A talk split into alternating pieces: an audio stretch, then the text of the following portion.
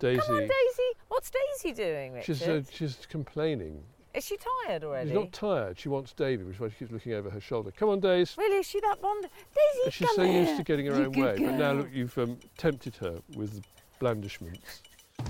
This week I travelled to Northampton to go out with pop star turned priest, Reverend Richard Coles. I remember Richard really well from his days in the communards, so I was fascinated to hear how he's made that unlikely career transition. And I also wanted to meet his five Dachshunds. Five! But we just took one of them out for a walk, the adorable Daisy. Richard, as you'll hear, is utterly fascinating. He's an incredibly bright and interesting and funny man, but he's also been through some tough times and emerged from it with a lot of wisdom. You can catch Richard regularly on Radio 4's Saturday Live, and he's written some brilliant books as well. I actually really recommend his two autobiographies, Fathomless Riches and Bringing in the Sheaves, which you can get on Amazon. I loved Richard and his partner David, who's also a priest, and their five sausage dogs, of course. So I will be making a return to that vicarage, and no, not in a Fleabag way. I really hope you enjoy this. If you do, please rate, review, and subscribe on iTunes. Here's the Rev. Moo moo. Come on, Moo. Good girl. Oh, There we go, darling. We'll see you later. Oh, I know, I know, I know, I know, I know, I know. Come on, Dave. This way. Oh, it's- listen. Oh. do you want to get him in there? I can't bear this. I'd be Don't. crying every time I. I'm sorry, darling. We won't be long. We love you. Bye. See you later. Oh, Come on. Right, come on. Come on, out. please. Now, all of you, go. stern. He wasn't talking to us, by the way. Oh, there's H there. Hey, come on, you. Come on. Okay. Okay. You get in there, not you, the dog. Right. I wasn't speaking to your partner like that, by the way, Richard. Uh, I know, sorry, I do. Is it like that every time you leave the house? Yes. Are we going to get in the car? Yeah. So where are we driving to? We are going to go to. There's a tiny, there's a sort of tributary of the Ise, which is a little river which meanders at the bottom of the valley. yeah. So we're going to walk down to there. Do you think Daisy senses she's going to have a dog walk imminently? Oh yeah. Um, and she's slightly distressed because David isn't with us, and um, she's very uh, loyal. She doesn't really, I think, think very much of me. I'm useful for as a dispenser of goods and services, but she doesn't really think much of me. I should say, David is your partner. David is my partner, Yeah. and Daisy, who Who is is the first, also a priest. also a priest, yeah. Um, and and you know, dogs, especially Dachshunds, they tend to be loyal to one. So, I mean, I, of course, we love them all. I don't actually really genuinely do love them all, but you do develop more of a rapport with some than with others. Um, I might introduce you again when we go on the walk, but I'm going to say I'm in a car in Northamptonshire at the moment with someone I'm a huge fan of, and it's the And it's Daisy. and it's Daisy, the, the sausage dog. It's the Rev Richard Cole. I don't I don't know if it's okay to sort of call you the Richard. Rev. No, Richard's fine. Lots of people call me Rev, if you like that. But Do you mind being called Rev? No, or no, is that's it like fine. Mister? Uh, no, Rev's just everyone just calls me Rev. actually, Okay. yeah. Come on, Rev. Well, you were the inspiration for Rev anyway. Well, The TV show. kind of one of them. Come on, Good. Daisy. Someone coming on a bike. Moo Moo, come on, darling. Yes, there we go. Good girl. Richard's taken us into the lovely countryside, and there's an abandoned Lucozade bottle Three days. and an abandoned packet of uh, Super Kings. Come on. Here we go. This is lovely. You've got a man on a bike, which to Daisy is like Christmas and birthdays. Does she like men on bikes? She likes barking at men on bikes. oh, does she? So she might put up a spirited greeting to this chap.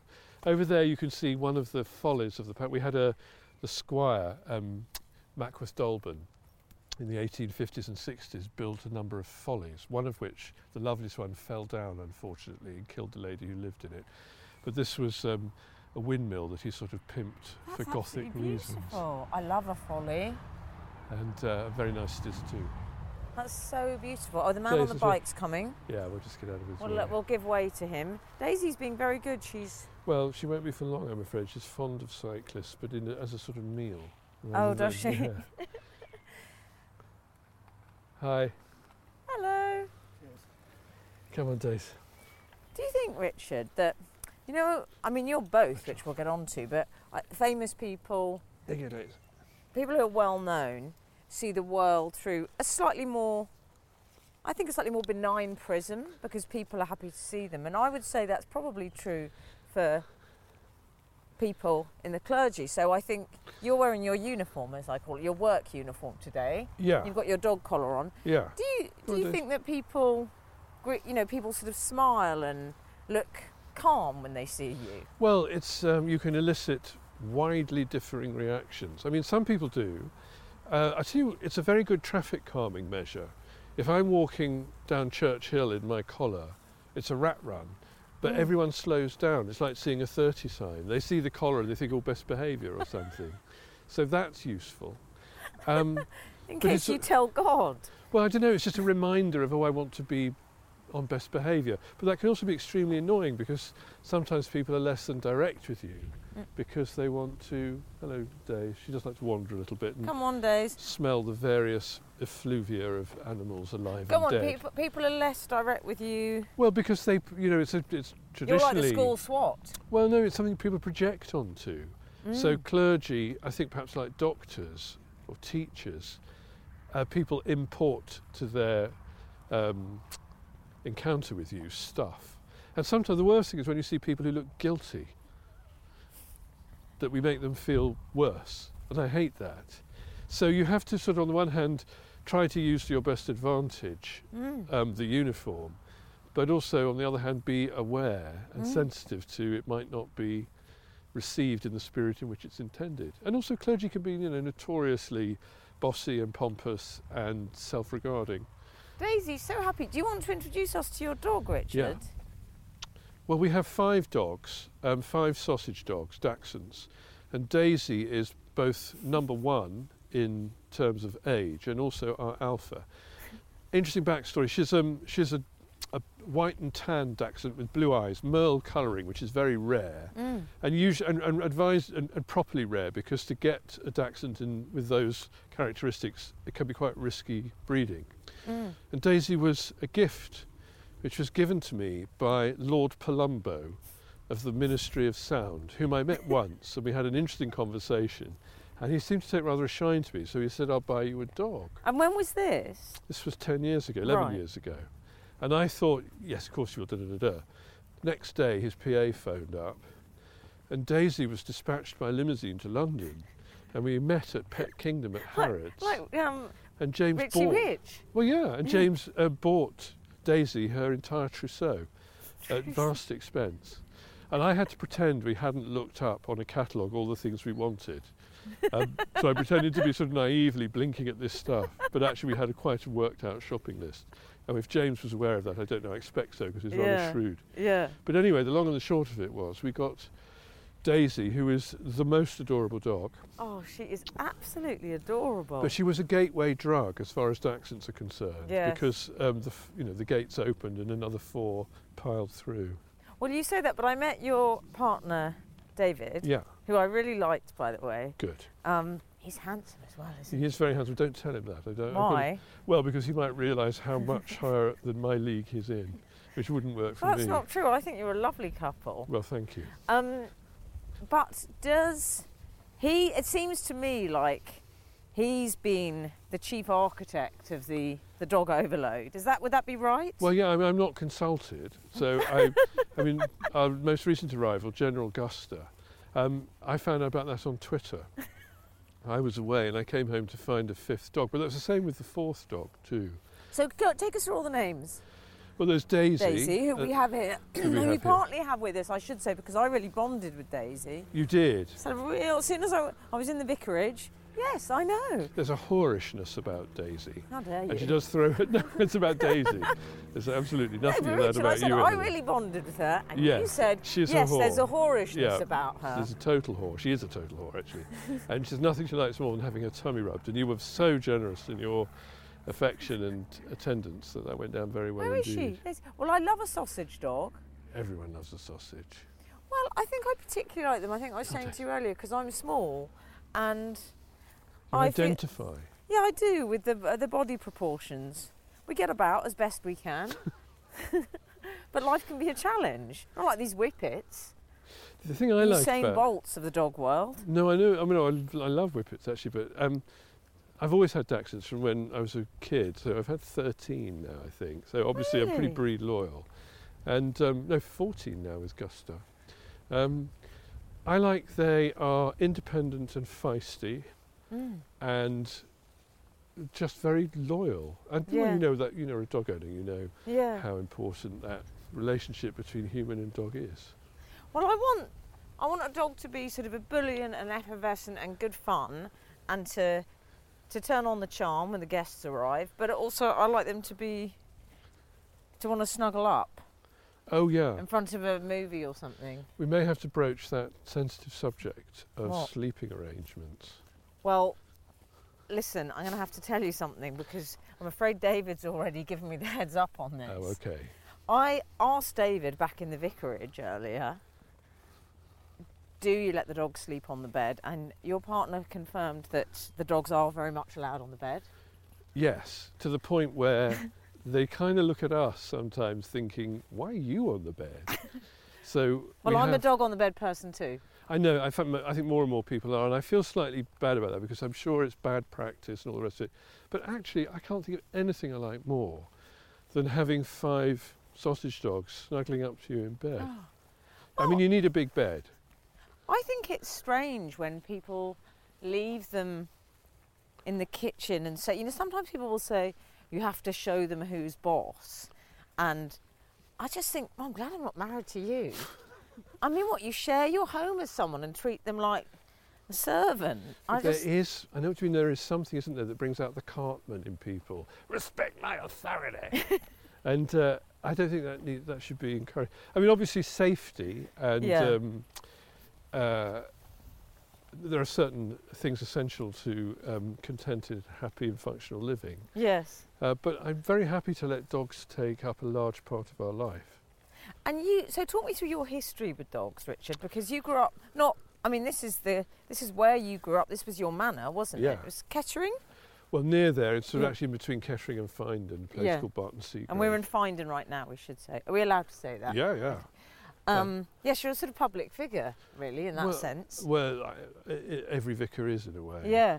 Um, And and um, your background. I read your book, which I really love. Thank you. Um, and just about your childhood was interesting to me because it was it was relatively prosperous, wasn't it? yes. The We were- shoe, the shoe, sort of. It was a fortune made out of shoes, essentially. Yeah, my great great grandfather. Um, well, he was an inventor, and he was one of the people who invented the machines that mechanised shoe production, and that kind of industrialised this part of the world, which had been, you know, agricultural pretty much beforehand. There'd always been leather around here because of tanning, because we have lots of rivers and oak forests, Yeah. and oak bark used for tanning, and. Um, so the uh, leather work had been a, a long time a feature of this part of the world, but it was the mechanisation that turned it into a Mm. county-wide industry. And my family caught that rising tide. I mean, completely uh, nondescript and unrecorded in history until that moment. So there weren't, there's nothing, no grandness in the background, just um, enterprise and energy, I think. And so my grandfa- my great grandfather took over, and then my grandfather took over, my father took over, and by that time it was a big, thriving industry, but um, completely destroyed in the 70s by cheap imports. He came back from the factory one day and he had this pair of shoes and he took out one and it was this lovely brown loafer. And he said, This is from Portugal or Spain, I can't remember. But he said, It's better than we can make them, it's cheaper than we can make them. And the writing was on the wall. Yeah. And so this once great industry that employed tens of thousands of people and made literally millions and millions of pairs of boots and shoes. And you pick up on things like that as a kid, don't you? Do you know what I mean? Just a shift in your parent. You think, oh, this is. They look worried, or they look, you know. And also, of course, I think children, I certainly was very status conscious. And I kind of felt that this decline in our fortune would lead to a decline in prestige. And I didn't like that at all. In a rather um, mercenary sort of way. so, and it coincided with sort of teenagehood and adolescence when, yeah. you know, pecking order, your place in the world, that stuff is sort of unusually accented. Well, you I mean, I'm just embarrassed about it now because, are you? well, yes, because my poor old father was trying desperately to keep a show on the road in impossible circumstances. Yeah. And it was deeply difficult for him because it wasn't just us, you know, there were lots of people who he employed and who he felt responsible for. And he tried his, I mean, he tried beyond endurance to make it work, but it was impossible. And it was you and your two brothers, wasn't it? Yeah. And were you a close family? I mean, yes, in the, in the perfectly ordinary sense. We were, it's an interesting one that because, yes, of course we were, we were you know, it's a family, that we grew up, but we went on different paths quite quickly once we Mm. got to adolescence. So I went off to London, came out, went to London, screamed around London, the alternative gay scene, da da da da. My older brother joined the Metropolitan Police, so we were Mm. both in London at the same time, but our paths were going in very different directions. Mm. Except not that different, because as you get older, you realise that you have far more in common Yeah. than you think. And we've all got closer as we've got older, actually, which has been great. But Well, it's the- true because you all end up essentially thinking, "Oh, that music's a bit loud," and you all end up looking at Arthur Scargill, male and female. It's, it's That's what binds us all. You're right. Eventually, you'll look in the mirror and you'll see the president of the National Union of Mine Workers, not in his finest um, display either, looking back at you. It's true. Because someone said to me that recently. They said, "Oh, don't you worry, that's aging." I said, "Well, we'll all end up as Arthur Scargill. It's fine. You just have to walk into it." Daisy, Come on, Daisy. What's Daisy doing, Richard? she's, uh, she's complaining. Is she tired already? She's not tired. She wants Davy, which is why she keeps looking over her shoulder. Come on, Daisy. really? Is she that fond? Daisy, She's come so here. used to getting her You own good way, but now girl. look, you've um, tempted her with blandishments, and she likes that. But you see, she keeps looking over her shoulder. I get the sense that you were always quite precocious, Yes. and I mean that in a positive way, not in a sort of pain in the arse tomorrow, tomorrow, but I not in an No, I was way, that. but precocious in terms of your reading ability and your, you know, where you came from in a sense. Was that was that always something that was evident when you were growing up? Yes, you I were, think you so. were other, you know. Well, yeah, I think so actually. And I, and I was, I kind of read voraciously, and I was, I was good at music and all those sorts of. I mean, it's a screamingly gay child. When I think about it, I didn't realise that's what it was. But if you looked at me then, I mean, I used to dress up in a bedspread and do dancing to my Bonnie Lies Over the Ocean in the sunroom for the delight of my parent, my mother's knit and natter group. I mean, it couldn't. It was really just Can I one. say I would have paid a great deal of money to see that. Maybe you could do, you could reenact that for us later. Well, I think Strictly Come Dancing did somehow evoke memories of my first excursions in the field yes, of dance. you were on that, weren't you? Yes, but it was um, a, a very uh, vivid display of how that's an ambition that's probably best left unfulfilled. Were you sort of closer to your mum or your dad, or did, was it? Because I always think, you know, like I had a very, I think my my mum and my sister had a close relationship, so I think there was a sense of me with my dad thinking, all right, I'll pick the drummer then. Do you know what I mean? Like he's a bit more shit, but I think I'd rather pretend that I like the drummer than than carry on wanting Brandon from the Killers and fighting for his affections. Do you know what I mean? I'd rather just pretend that I just wanted the drummer. Well, I think It's a complicated way of saying were you closer to your mother or your father? well, it's an interesting one. I mean, both of them were unfailingly devoted and loving, and and, and you know, just I never doubted for a second Mm. of their uh, their love or their support. Yeah. But I think I was probably closer to my mother. I don't know why. Um, I was second born, you see, and I wonder if mum kind of looked at the second born in a way that was different from first born. I don't know. Um, but mum and I have always been on each other's wavelengths. Yeah, we still are. And I was also, you wrote about when you came out, and I loved it. It's one of the best coming out stories I think I've ever heard in my whole life, which was, well, you tell me, your mother. Well, I thought it was. I was 16, Yeah. and it was an era when coming out was quite a big deal. I mean, it still is a big deal, but it was in the, the sort of social context was really Yeah. quite uh, very uninclusive and unkind, actually. So it was a big deal. But I wanted to tell my mother because I thought it was important, to be honest. And uh, so I, I, I came up with a method, which was basically to play her Tom Robinson's "Glad to Be Gay." I think I got to five times before she said, Darling, are you trying to tell me something? And I said, What do you mean? And she said, Do you think you might be gay? I said, I know I'm gay. and then she was a sort of, I think she just said, Well, that's lovely. Can we not have that record again, please? and um, I'm with your mum. and uh, that was that. And Yeah. then, uh, so that Oh. was, cat was out the bag. and was your dad okay with it? Yes, I mean, she said, I'll tell your father. I mean, I don't think any parent then, uh, you know, would have relished the thought of a No. child saying, I'm gay. I was so touched yesterday by Well, Prince except William. my parents, who my mother, who is an actor, once oh, they would have preferred Well, it. well, sh- oh no, she said to me, "It is my greatest tragedy in life that I never had a gay son." greatest tragedy? the honestly, greatest she tragedy crying. is that I've got grandchildren. she was devastated. She used to say, "Look, if you are gay, you honour." We were like, "No, we're not. I'm really sorry. We had to apologise for it." um, so, yeah, so it was sort of, "I'll talk to your father." Yeah, and it was, um, I mean, we got there. It was not Yeah, something they wanted to hear. Uh, and also, you know, I had grown up in an era where you internalised a great deal of that very negative stuff, and it was a kind of long yes, years of trying to not be defined by these sort of negative uh, Yes. view- views, stereotypes. So that took a, a bit of work actually. And then after a while it just becomes perfectly normal. Then after a while it just becomes boring. I remember a friend's parents saying, "The thing is, your life's a lot harder." I always remember that. Although, interestingly, People Again, still get beaten up in the street for it. But that's what I mean. When I say your life's a lot harder, it was almost like I think it would be as if you had a choice. So it'd be better if you didn't choose oh, I see that what you mean. path. Yeah, yeah. I know. I'm not suggesting it's you know everyone's all like my parents and very accepting. I'm just saying it was the idea that are you sure you want to make that choice? As if it was a choice that I found strange. Well, that's because I've never experienced as a choice at all. And, and in my experience, it's not. nobody yeah i mean I don't want to generalize from my Mm. own experience but i've you know i've been out and about in the gay scene for 40 years Mm. and very unusual to have anyone say that they felt they chose it Yeah. perhaps more women than men anyway. i don't know but you know sexual identity is very complicated and how we get to where we are Yeah. is involves uh, you know numbers of things it's not straightforward I know you had quite a hard time afterwards, though, Yeah. didn't you? And you had to really struggle with mental health. And what, why, what do you think that was prompted by? Do you think it was almost a release of tension, or Well, it, I had a sort of what used to be called a nervous breakdown. I'm not sure what you call it now. Um, after I came out, and I think it was this sort of.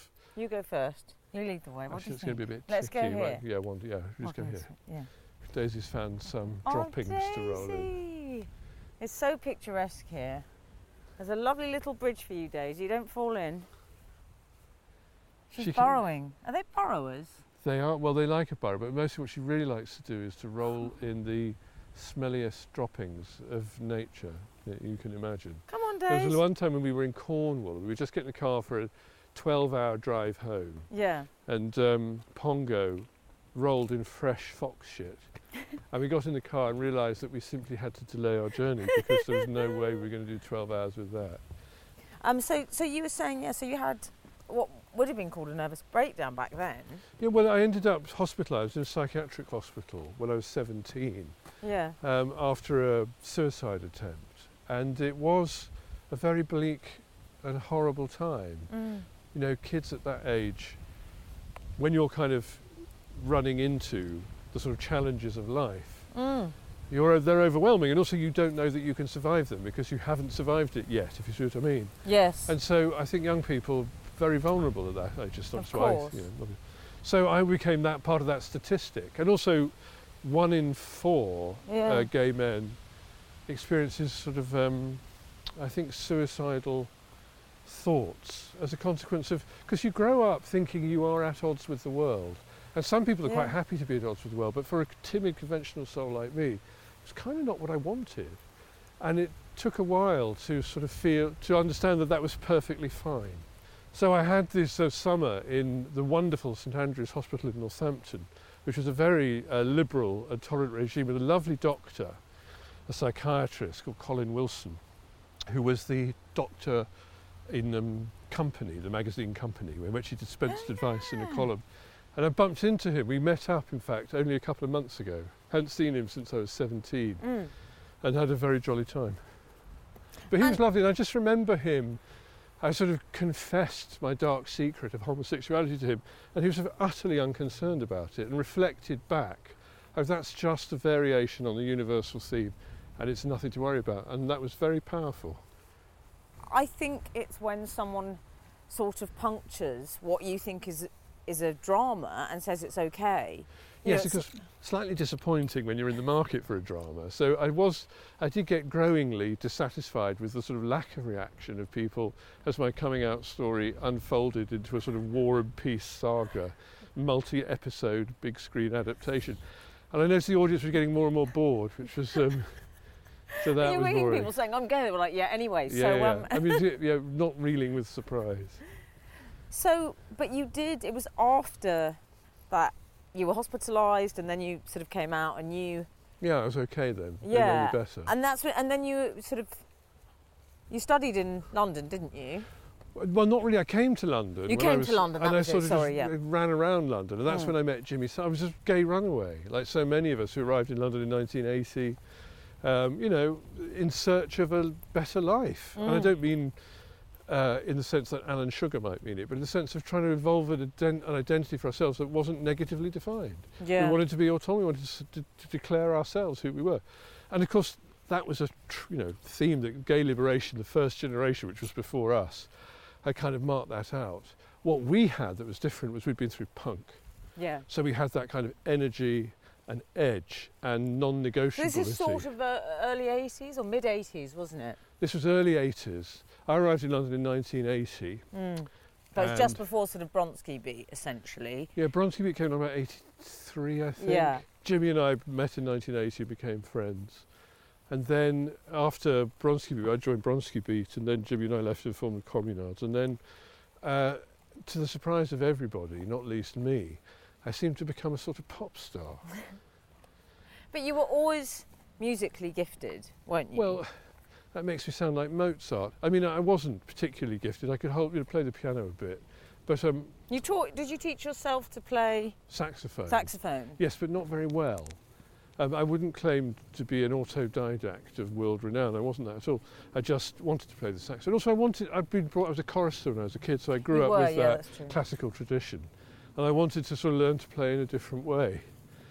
Um, But then also there must have been as well, because anyone who willingly goes into that line of work, I suppose, or seeks out that there is a sort of there's a look at me element, but I got the sense when you were in the communards, and again it's something I really respected your honesty over that, that it was difficult for you because Oh. you were sort of grinding away, slogging away, working, working my it. yeah my fingers to the bone, standing next to someone who just happened to be one of the most preternaturally gifted singers of the era, and and Jimmy was and is extraordinarily charismatic, and he could just open his mouth and without any preparation or effort, could sing sublimely beautifully um, whatever he wanted to sing, and uh, and also he had this. There was something about Jimmy that people found you couldn't take your eyes off him. He was just Mm. such an extraordinary talent. And I wasn't that. I was the sort of workaday um, uh, one who stood at, stood at the back. I remember once shooting a video and I overheard. I remember you very vividly though, because that was my era very much. Yeah, go on. What did you overhear? well, somebody saying, uh, the one on the keyboards, can you just put him in more shadow? and so I, I was literally put in the shadow. And of course, you pretend that it's all that you don't mind, but actually, I did mind. And uh, Jimmy and I had rather a. It's a very difficult relationship, singer and instrumentalist, because you both, without realising it, sort of envy the other. I think for me, it was Jimmy had this extraordinary degree of attention, and um, um, at, at, the, at my expense. Whereas I think Jimmy sometimes sort of looked at me and everyone thought that I was the clever one. And, um, and I, we weren't old enough or experienced enough to be happy with each other's attributes, I think. well, also it sounds like self confessedly he seems like quite a sort of you know a big character in terms of impulsive moods and you know Yeah, and an alcoholic as yeah well, yeah which is now, um, thankfully, on top of. I mean, didn't Jimmy stop drinking a few years ago? Oh, and kind of only after he'd stopped drinking, I think, got into rehab, and now he lives a sober life and helps other people to do so, which is brilliant. Uh, it's only now that I realise that so much of what was challenging about Jimmy was to do with his drinking. Yeah. But of course, if you're everyone's drinking like an idiot in their twenties, you just think you're being in your twenties. yeah. You don't think this is someone who's got an alcohol problem. As the years go by, if you continue to drink like that, you begin to see it much more as a problem. You would sort of, you know, having a bit of a party lifestyle, weren't you, back then? Yes. Because Don't Leave Me This Way became so huge. It was just everywhere. You Yeah. know? And you made a lot of money out of it. yeah. And it's sort of the thing that was interesting about it, it sort of propelled us from Mm. respectable league to kind of bigger league. So that record had such an impact in so many places that if we went to, if we were on tour, we went to a place where we'd been number one without knowing it yet. Mm. The experience was just different. So you would walk into a venue and there would be this kind of wall of sound of people kind of screaming and chucking stuff, their knickers. Did Never. you like that, or were you uncomfortable with it, or how did you feel about it, or did you again feel, oh, Jimmy's getting the more of the attention again? Must have liked it. Mm. I think I probably had slightly mixed feelings about it. Mm. We had a row about it. I remember once we came on stage in Dublin and met this wall of sound. I remember saying to Jimmy afterwards, God, no one could hear what we were doing because of the screaming. And he sort of was cross because he thought I was on a downer, which I probably was actually. Mm. Jimmy, of course, is the singer and the front man, had that relationship with an audience, which is different from an instrumentalist. Mm. Because he could, and Jimmy has the ability to do that. You know, they're like surfers. They manage to jump on this extraordinarily dynamic wave Yeah. and stay standing up. And he could do that. And I don't think I could do that. The bit at which you know things you start to think, hang on, this isn't fun anymore, and things were imploding was, I suppose, excess, just rock and roll stuff, wasn't it? Really. Well, but also probably self-medicating in a way. Do you think? well, the thing that changed everything in terms of was the arrival of HIV, you see. Yes. Because of who we were when we were, middle years of the 1980s. Days, Daisy, Moo Moo, come on, this way. Daisy, Moo, good girl. what's this?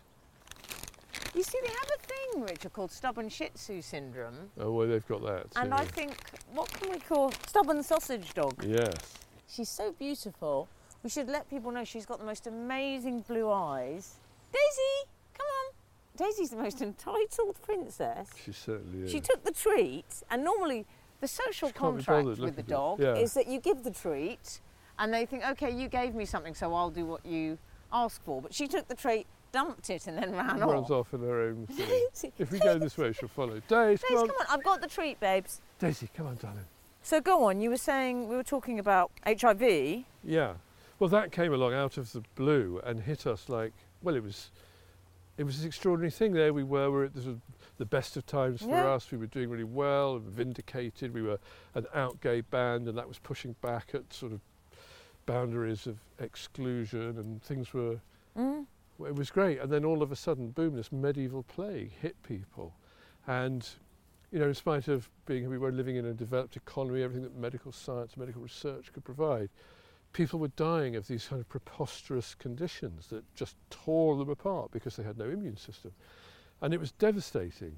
Um, and, you know, there was from 1986, I just remember stopping keeping an address book because there were too many crossings out of people who died. And there was, I was seeing a photograph of, I saw it a while ago, and it was um, a group of us at this party, I remember in Belsize Park, and I realised that I was the only gay man in the photograph who was living.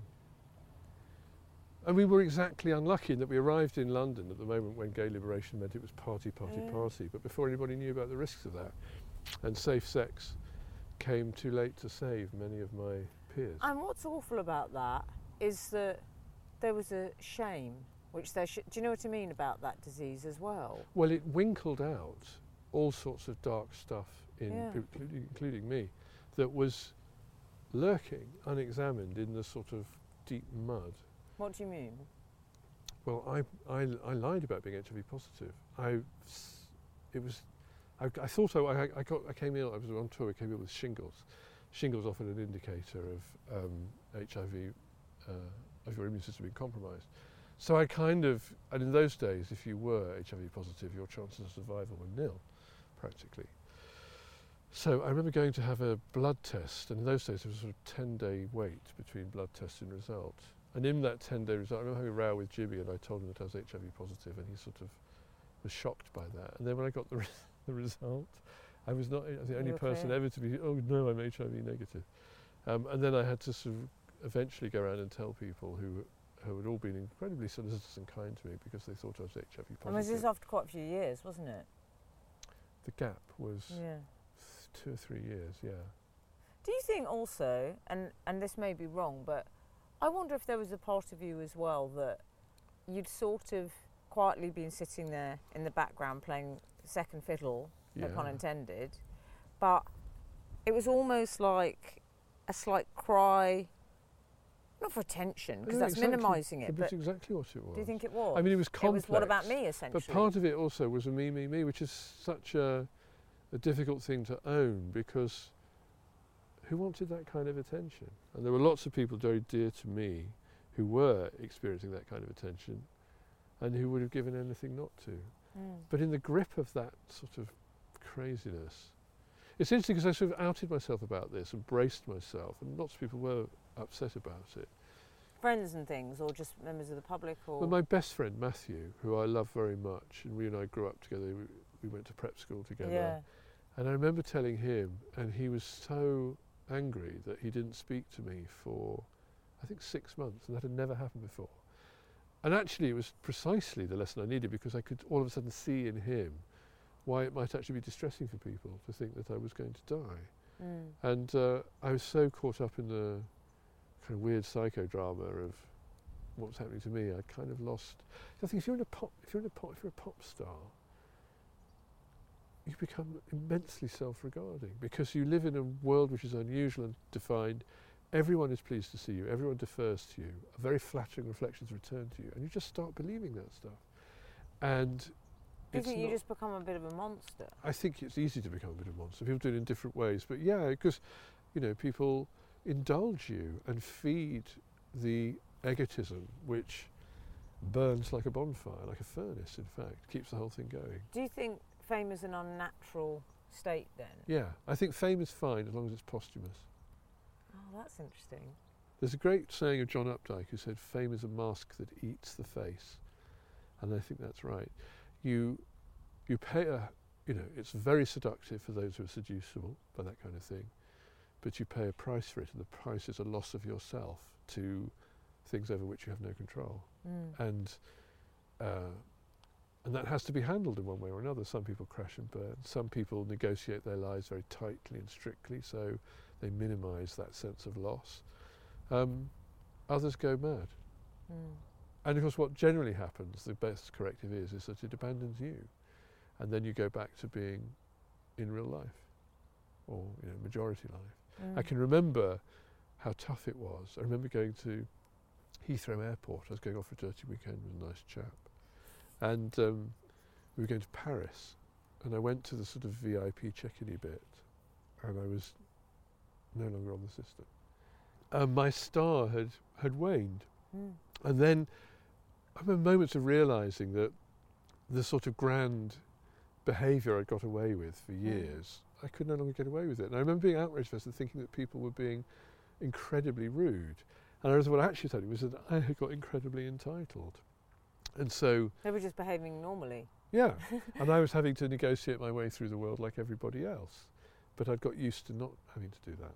Mm. So that was an interesting experience. Mm. I shudder with embarrassment now when I think about how hoity-toity I was and how I just can't imagine you being like that. oh I can introduce you to lots of people who would correct you on that one.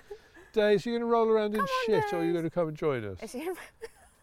So there came a point when you were well off, luckily, because you'd had good Yeah. advice and you'd invested money in a pension. Because you did. There's Brilliant a brilliant manager. moment where you talk about saying, "I, I think I bought a speedboat at I- some point." Yes, it was in Ibiza, but I don't know, it's probably rusting in some inlet now or being used for, I don't know, people smuggling or something, but I don't know what became of it.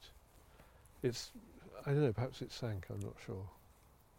And you There decided eventually the band. It sort of imploded, it wasn't it? Because your relationship with Jimmy was there was a lot of Well, the relationship with Jimmy imploded, and then I think both of us thought we didn't really want to do it anymore. So we didn't break up or anything because if you do that, it invites um, Mm. scrutiny, Mm. and then that often is a sort of an invitation to say things in anger that you might regret. And I'd been through that Mm. before when Bronski Beat broke up. It got quite vituperative. Mm. Didn't want to do that, so we just stopped and didn't start again.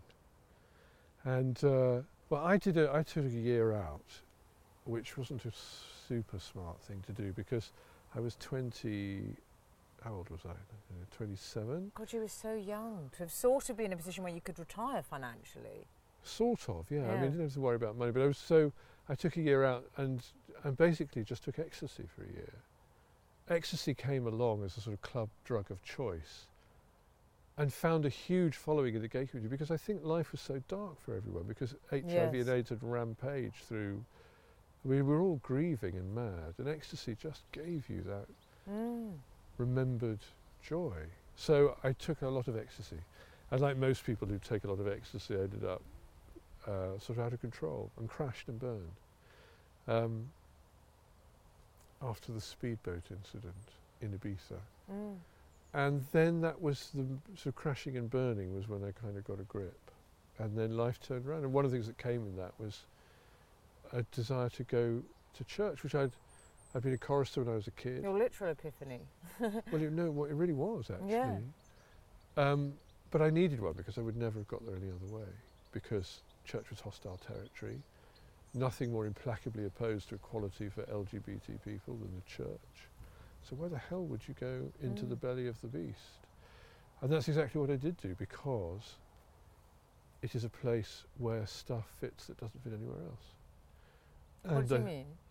Well, mortality, for example Mm. a rude confrontation with mortality when you're in your 20s. I think of this a lot today because I've just done a funeral for a 21 year old today, and it's interesting looking at the reactions of Nathan's peers, his friends, that sort of shocked incomprehension Mm. at what's happened. And once you start getting to grips with the reality of morality, that takes you into a sort of repertoire of experience and thought that churches have dealt with for centuries. You know, what's a church? It's a building surrounded by our dead Mm. and um, and that all of a sudden became urgent for me. So I started going to church, absolutely loved it, and realised that I had to sort of acclimatise myself to this new territory. Had you done therapy as well? Yeah, I Right, had. like like some sort of group therapy? no, one-on-one Or therapy. one-on-one. Yeah, I've been to see a therapist in uh, in Archway. And, and that was helpful? Very helpful. Yeah. Although I got resentful of it in the end, like you often do in Mm. therapy, thinking. I remember thinking, well, you you know all this stuff about me. I don't know anything about you, and I wanted a little bit about what what you think and feel. And I became very curious about my therapist, which of course happens all the time. Yeah. Um, but it was helpful, and and then I sort of just started moving in a new Mm. direction, and it turned out to be a very fruitful direction. Mm. And that was, I mean, it's interesting, in re- retrospect, I look at it, it does seem an extraordinary gear change. But at the time, it just felt like not a choice. It was just, Really, it was just the right transition for you. well, it's felt inevitable. Really. Yeah. Well, it's a calling, isn't it? So I suppose. Uh, and I'm not the first person whose life has been very distant from what people think church life should be, who all of a sudden finds themselves in church. It's a very common experience. And how did you? Did that come into it when you were deciding which particular branch of the church? You know, did that come into it? Your your Well- thoughts about the LGBT thing and. Well, I kind of shelved all that, thinking I'm going to just have to keep that part of my life separate from this part of my life Yes. because it's such a non-compute. So, you know, system crash around that one. Mm. So I sort of parked it. And then my adventures in religion took me toward. I, I re-entered Christianity in a very at the high church Anglo-Catholic thing, and like lots of people who re-enter the Church of England in through that door, Mm. um, it led me to become a Roman Catholic because I thought that original and best was where to go. Rome. Yeah, clarity, That's. rigor, I always think gold, Rome. exactly. It's the Versace of religion. and also it's just if you you know if you're in the Church of England, which is a sort of personality disorder in as a religion, um, you're constantly having to sort of consciously define yourself against this or against that. What I liked about Roman Catholicism was you just did it. Yeah. You just turned up and went to mass, I and always- everybody did. There's the sort of romantic of like when my father. w- I remember when I was really young, my dad was always interested in faith in a sort of slightly literary way. I mean, if you look at sort of Anglo-Catholic circles in the 20th century, of course, T.S. Eliot was Yeah. signed up to the program, and there was just a lot of really fascinating, vibrant things happening. And there was, um, and it was to do with revivals. And the Church of England had got very sort of dreary and um, grey. And then along came the Anglo-Catholics, who were these extraordinary, flamboyant, um, often gay, uh, although they didn't have the language to call it that then, characters who sought to recover the sort of Catholic traditions of the church, which had been lost after the Reformation, Mm. and did so in various ornate and interesting ways. But it was a very fertile world for thought and art. I mean, Gerard Manley Hopkins would be a kind of key Yeah. figure of that, although he, of course, poped, as we say, went over to Rome, and a, and a fairly miserable life thereafter as a Jesuit. Um, Jesuits, they're big book readers. Very big book readers. So are you so are are you Anglican then? Yeah, I came back to the Church of England. I did sort of nine years, and then realised that I missed the hymns. So do you not have hymns in the Catholic Church? Yeah, they're rubbish though. I'm sorry, Catholic people. I mean, the, the traditional plain song hymns are gorgeous, but the sort of parish hymns. What sort of things do they sing? I well, it's know. all kind of brother, sister, let me serve you, that kind of thing. And uh, I, I just this Anglicanism And is they're a religion lazy. of They only do half the Lord's Prayer. What's all that about? well, Make an effort. well, there's an interesting debate there, which I won't bore you with now. Okay. But um, Anglicanism, we have a saying about Clinton that lex, creden- lex orandi, lex credendi, that the law of how we pray is the law of what we believe. And so much of being an Anglican is about what you do in services, if you see what I Mm. mean. And so much of what's, I think, most attractive about Anglicanism is bound up in its choral music and its hymnody. So missing hymns is not just about wanting a good old sing-song, it's about who you are. I mean, corporately and individually. And do you? It's interesting, isn't it? Because it's a different sort of fame in a sense. Well, it's respect. I mean, I imagine, like I was saying when we started this, you walk down the street and there's respect and there's. Well, there's lots of things actually, but there's a dilemma in this because the prayer we as priests are called upon to pray is the prayer of John the Baptist. We must decrease that he might increase. So, for a self regarding, attention seeking, performance bunny like me, um, at the heart of it is not me at all. My job is to get out of the way of Jesus Christ, whom we serve. And so everything I do that is faithful to priesthood is about self denial. I don't in know. order to- he's changed the Bryan Adams song. Everything I do Everything I is do. about self denial. But, But in order to actualize the life of Christ, which is what we're for, we're here to serve Christ and his followers by enabling the Christ in everybody So- to be the Christ in everybody. so in this way, do, is this some form of atonement for your? No, I don't think it's an atonement. That's a very interesting thought, actually. I don't think it's an atonement, but I think there's something rather fitting about it. That I find myself once again, la la la la la, but there's nothing in it for me. Yeah, yeah.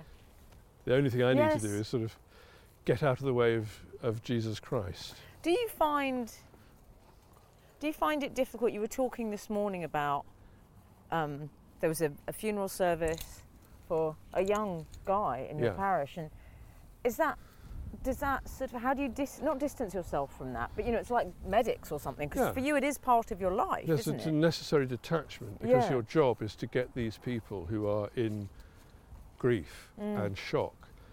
Um, they've got to get through the day, but Mm. also they've got to um, participate in this ritual that makes certain claims about a life beyond this life, and that's immensely important to people who are completely stunned with loss.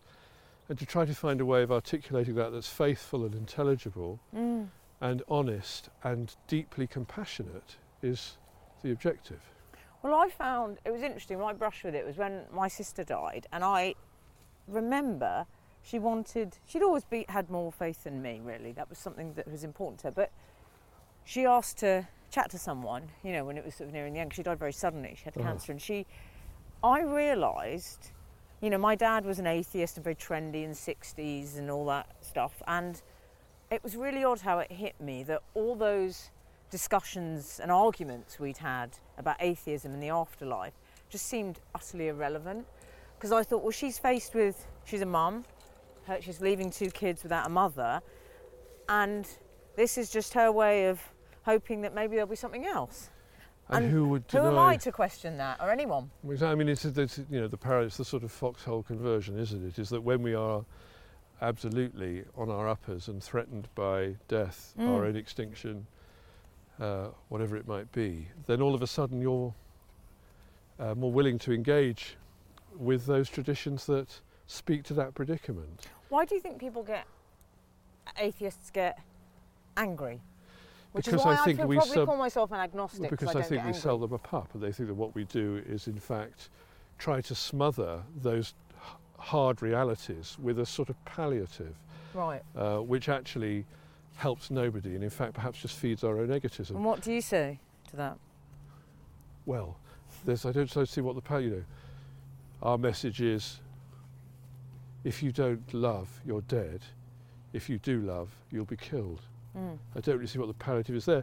And everything that we have to say about that begins with the cross on which the most horrendous torture and death was exacted upon someone who went to it willingly Mm. out of love for us. Mm. There's nothing sentimental about that.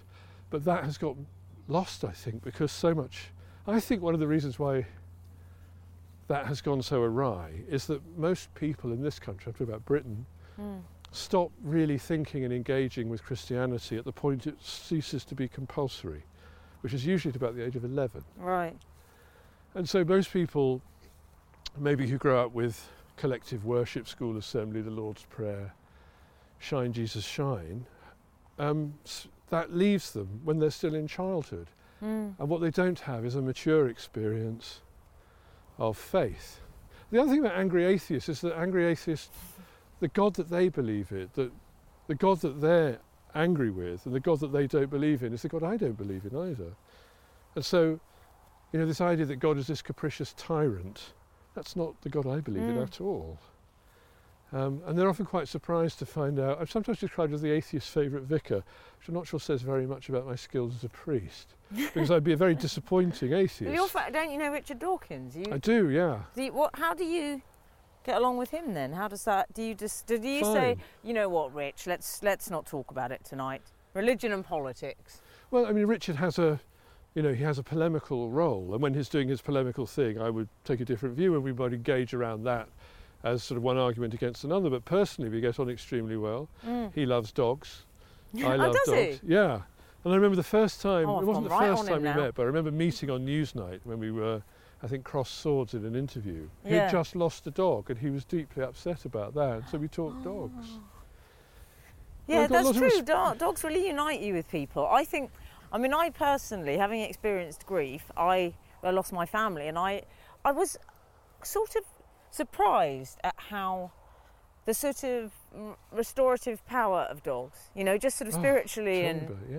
it really helps me, Richard. Like going for a walk in the morning is really important with him because, I know exactly what you mean. And so they're not embarrassed. yeah, My father died a couple of years ago, Yeah. which is devastating. yeah, And even though I'm, you know, around death an awful lot, and my father was ill for a long time, and we could see it coming. When it came, it was a thief in the night, and I was sort of knocked over by it. And everyone's sort of nice. There's this odd thing with undertakers. We deal with undertakers all the time. There's a sort of bantering relationship that clergy Right. develop with undertakers, and the black comedy of anyone in the death trade of course, is, fam- you know, is um, famous. yeah, But then, so the, the, the people who did my dad's funeral, I worked with all the time. But there was none of the banter yeah. because it was quite right and proper that you observe the solemnities of it. Because dogs don't do that at all. They don't No. pick up on that stuff. No. They're just pleased to see you. yeah. And that's very therapeutic, I think. Well, Freud always said dogs bite their enemies and love their friends, unlike humans who bite their friends. but it's, I suppose it's the idea that I think Freud's considered problematic, I should say, by a lot of millennials now. But I, I think it's that idea that there's a simplicity towards the there- relationship you have with a dog. Because they're a different species. Yeah, So, you know, if you look at dogs with other dogs, they're endlessly immoral, venal, self serving. You know what I mean? Self regarding. but with humans, It's all because gone a bit Freddie Mercury. we have the power. yeah. And so the only thing about dogs is because they don't choose. And I think that's often why people who feel unlovable or unloving for whatever reason, um, dogs do not require anything other than your presence, really. Do you think you felt unlovable for a long time? Yes, I do. In some deeply out of reach, um, damaged child sort of way. I don't think that now. Of course, the great Did corrective. you think fame would fix that and it didn't? I think there is something about if you do feel a deficit of affirmation, Mm. then the roar of the crowd is very attractive. But it's a substitute for the real thing. I keep throwing quotes at you, but I know a priest loves a quote. Um, Ernest, Ernest, oh no, who is it who said this? Scott Fitzgerald. He said the sign of a good parent, and this is no reflection on your parents, by the way, Sure. but he just said the sign of a good parent, the child has no desire to be famous. it's interesting, isn't it? That there is Mm. no deficit. There's nothing missing. So my therapist always describes it as a hole that needs filling, that never feel, feels full. So you might choose drugs, you might choose fame. Yes, I think that's probably true. Because what I got though was God, and there's Yeah. no, you know, that holes don't come into it because everything about God exceeds and overflows. There's a wonderful imagery in the writings of Paul that I love, in which he talks about this sort of all the dimensions, human dimensions that you can think of, are kind of burst and uh, out of the excelling, the fathomless riches of God. And I think that's true. And that's not to say that, oh, it's a substitute, God loves me, I feel fine. It's about God loves me, and that changes the everything. But how can you, don't you get, what about when, do you get road rage? I used to. But I can't, but you're I a stopped priest. doing it. You, I don't know if that's allowed. Well, I did stop doing it partly because I realised what an idiot I was and how unattractive it was and how. And it was through, actually, through my dad. My dad was a very gentle, mild person. I can remember once losing my temper with a dog, a previous Dachshund, Foggy, to this batch, who ran off one day. I was out walking with my father, and the dog ran off and chased a pheasant, I think. And I got sort of a bit worried because dog on its own in a farmer's field Mm. is risky. And when the dog came back, I hit the dog in anger. My father Mm. just said, "Don't do that." And I remember that moment thinking, "Why am I doing? Why am I angry with the dog? The dog's just being a dog, and what message have I given it by Mm. hitting it? And why did I want to hit the dog?" And I just remember my father just sort of gently saying, "Don't do that," and not doing it himself. Um, Has religion made you, a, has your faith made you a nice person, do you think? it's made me kinder. Has it? I realised this. I was I was in the car park at Kettering General Hospital where I am a great deal, and being in the car park at Kettering General Hospital is not a situation which is conducive to calm, tranquil existence. Never get short-tempered with somebody in a hospital car park because they might be having the worst day of their life. Ah. And when you sort of absorb that, you realise that anybody anywhere could be having the worst day of their life. And Yeah. so just don't get angry. And I Yeah. do find, you know, someone like me who's an active user of social media, and that inevitably takes you into a political Do discussion and argument. Oh, I, sometimes, but not very much, and I don't Mm. mind if I do. I'm just always really nice back, and they either go away or you end up becoming friends. Mm. Um, but I do find the kind of violence and rage and aggression and sort of unreasoning rejection of any notion that there may be a common experience here that we should um, share. Mm. It's either that you know there's this zero sum that someone is either friend or foe, and uh, I've got no time for that, I'm afraid. So I do try very hard not to lapse into that, which means that I do find on my kind of social media stuff, I find I'm having conversations with people who think very differently about all sorts of things, and I I like that. Look what Daisy's doing. Do you not want to walk, Daisy? No, she really doesn't want to walk. Well, you've had enough. We can have back. Come on, Daisy. Come on then, Dave. Um, I wanted to ask you about your partner. yes, Is he your husband, David, or your partner? he's my civil partner. We're not at liberty to marry. Because you're in- both priests. We're both priests, but if we were to marry, then the bishop would not be at liberty to uh, license us to do what we do because that um, is not something the Church of England is able to do. And yet. technically, you're meant to be celibate, aren't you, as well? Yes, So, do you think? Would you? Do you think that marriage thing is something that should be changed? yes, Or do you? yes. Yeah. I mean, it's interesting because I have Do personally kind of theological reservations about it. I, personally, I find civil partnership perfectly adequate. But what I find completely intolerable, yeah, some of my married friends are always like say to my gay friends, "Why would you want what we've got?" well, but what I think is you should have the option Sorry, the producer it. got married last week. Um, sorry, hope it goes well, love. Mazel tov. Um, you should have the option, but um, You got it all wrong. uh, you should have the option. And uh, I would, I would absolutely lie down in front of the tanks of people's right to marry who they want to marry, Mm. Um, regardless of their sex. Um, I really warm to David, your civil partner. Yes, I know people do. I don't know why. I warmed to both of you actually. Yes. I can tell you're a very good couple. So he talked about your parish where the vicarage. We went to the vicarage. We had elderflower cordial made by him with actual elderflower in it. Can I say? And David said that when you came here, I don't know if we're allowed to tell this story, but it, it involved the Commodores. Oh no, that's right. well, the word got out that I was in a band, and somehow communards became commodores, and there was this thought that they were going to get um, not only a, they thought they were going to get a black vicar, but instead they got a gay vicar, and uh, we worked that one out. Have you ever encountered anyone who's not okay with that? Yes, And how does that? How do you feel about that? And how does that work? And it doesn't bother me in the sense that it doesn't upset me, and I don't feel uh, threatened by it. I Mm. think it's just a real shame, and I think if I were to be think anything sort of strategic about it, it was how am I going to make it difficult for this person to hate me, yeah, if I can. Um, and that's not to say I find as I get older I'm less inclined to to sort of mollify people. I want I want to be absolutely clear about what I think and feel.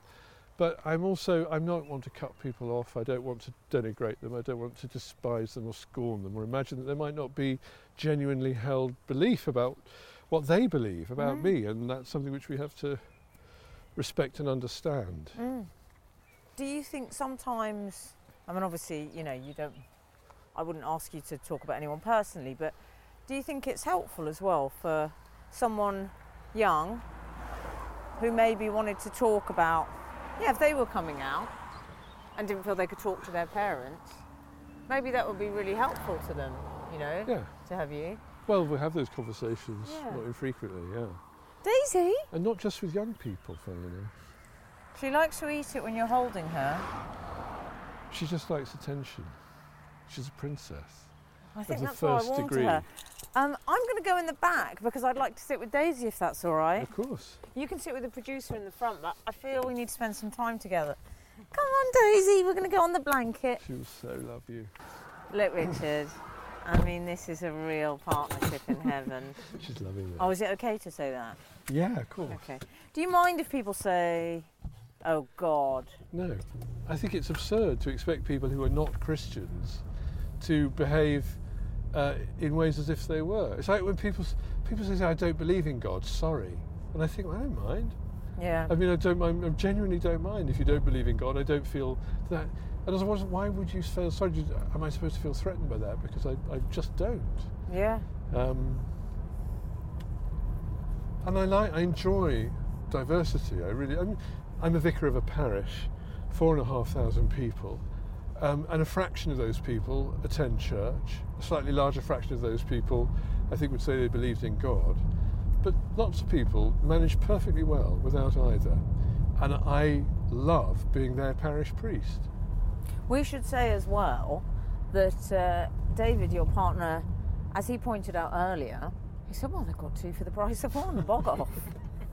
Well, Because I'm you've half- got two priests at the vicarage Yeah, at the cost of a half stipend. at the cost of a half. so I mean they've done well out of you. Well, we've all, it's been a relationship of benefit to everyone, I'd Mm. like to say. We're pulling into the vicarage, which is absolutely beautiful, and it, it does say, spoiler alert, the vicarage on the gate, in case anyone was in any doubt. But I'd feel, I just think it's, it's very picturesque. There's even ivy on it. Yeah. We're seeing it on a lovely day because the sun's out. It's a lovely Daisy, you were the it. chosen one for the walk. It's been a m- very enjoyable walk. Come here, Daisy. Richard, can she? She can't jump down. I Um, would carry her. Uh, she can, but she can't be asked. I really hope you enjoyed listening to that and do remember to rate, review, and subscribe on iTunes.